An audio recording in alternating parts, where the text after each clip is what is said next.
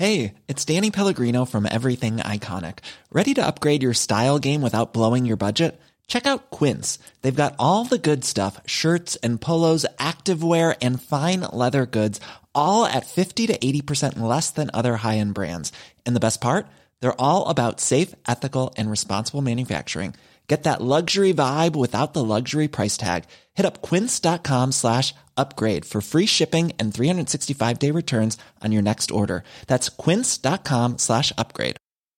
I'm Sandra, and I'm just the professional your small business was looking for. But you didn't hire me because you didn't use LinkedIn jobs. LinkedIn has professionals you can't find anywhere else, including those who aren't actively looking for a new job, but might be open to the perfect role, like me. In a given month, over 70% of LinkedIn users don't visit other leading job sites. So if you're not looking on LinkedIn, you'll miss out on great candidates like Sandra. Start hiring professionals like a professional. Post your free job on linkedin.com/people today.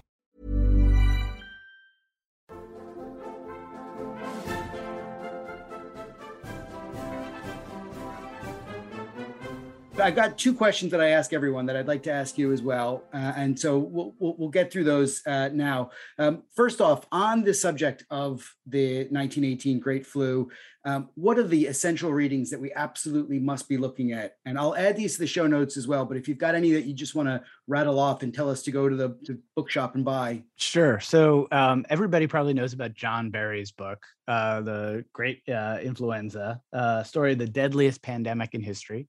Uh, one that you might not know about um, is American Pandemic uh, by a historian named Nancy Bristow. And a lot of the social history that, that I'm referring to, some really great uh, work um, is in there. And she excavates, for instance, um, what happened in native schools and how horrible the treatment was of indigenous people who've been basically warehoused into those into those schools um, and then a number of other um, social historical accounts.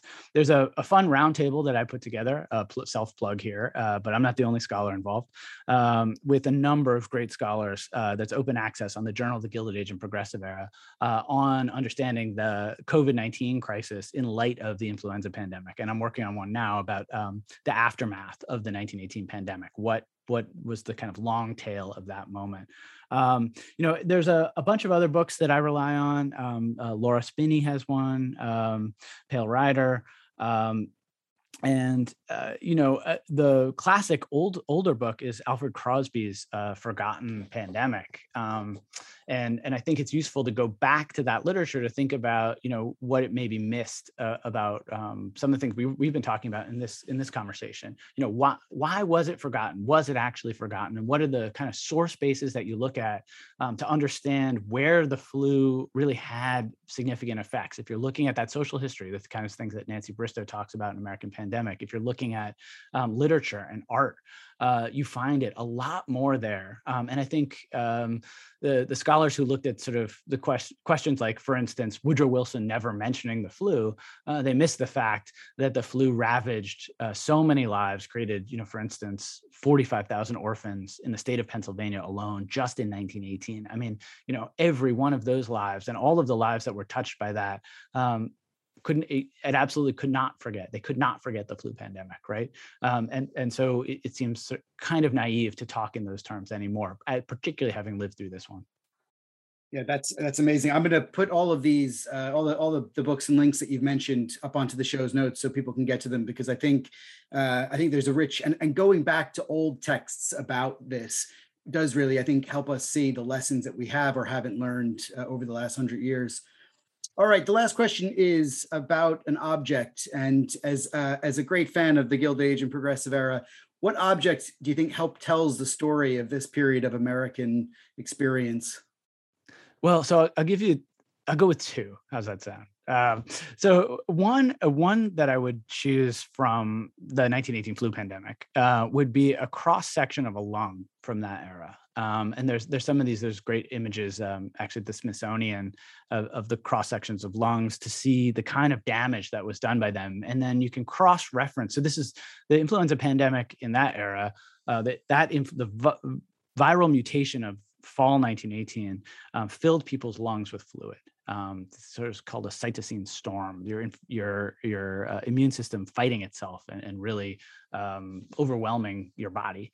Uh, and doctors who saw this um, were shocked when they opened up uh, the bodies and saw how how badly damaged the lungs were. And, and so looking at both the cross section of a lung um, you know, as it might be understood by medical professionals, and then thinking of it in, the terms we've been talking about since the outset of this suffering and those who live through, right? How many lungs were damaged? How many lives were altered irreparably, even if they weren't lost?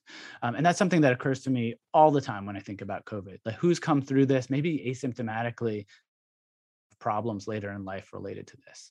So that's one, a cross section of a lung from 1918 another very different point but i think it's a good one and it opens up all kinds of good questions which you'll probably be dealing with on the podcast would be um, a hopefully we can get a link to it. Uh, the glass fishbowl style ballot box. This is one of my favorite things to teach and think about so it was patented in the 1850s.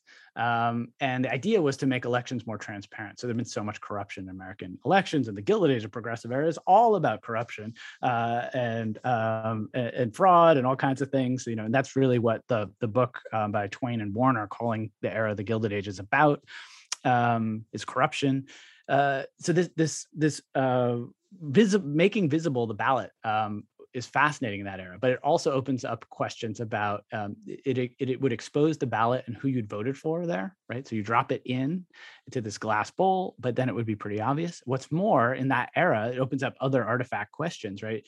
The, the these glass fishbowl style ballot boxes, um, the ballots themselves in many places until the 1880s um, were non-standard, and so your party would give you something like a Republican ballot would be red and would have you could just check off all the all of the people on there that you know and you wouldn't vote for anybody else. And so you could you one it would be visible. So actually it be, it's the opposite of the intent of having a, a, full transparent ballot process.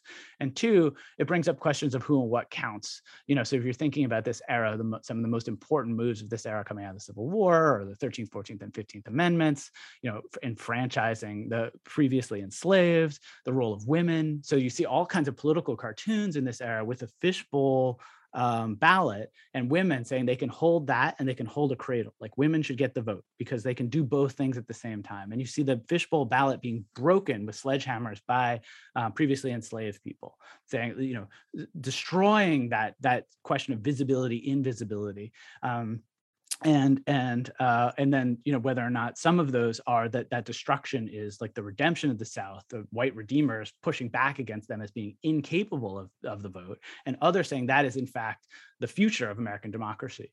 Um, that that making visible um, the invisible and having everyone enfranchised is the best path forward. And so I feel like it just encapsulates all these really interesting dimensions of you know secrecy and the ballot and democracy and who what, who and what counts as a citizen corruption you know fraud um, and you know lest we think that these these assertions about fraud today are, are meaningful in american democracy and politics you know back then there was actual rampant fraud and you know this this stuffing literally stuffing ballot boxes. Some of these fishbowl things had a secret trap door below so you could push up through there uh, fraudulent ballots. I mean and then those get discovered and, and the patents change. There's all kinds kinds of amazing stories related to this um, that, that are worth worth playing out. And politicians admit to that. They say i stuff ballot boxes you know uh, glass or not i suppose but um, it's I, I, imagine there's got to be some great cartoons out there with the glass bowl and maybe a goldfish swimming around in it or what what i mean there's got to be some fantastic political cartoons out there with that. It's there a brilliant are, image chris. Yes, really good. absolutely yeah, and it's the era of the political cartoon. I mean, uh, you'll probably spend a lot of this podcast talking political cartoons. political cartoons are now definitely on the list. Chris, thanks so much for coming on the show. It's been a real pleasure.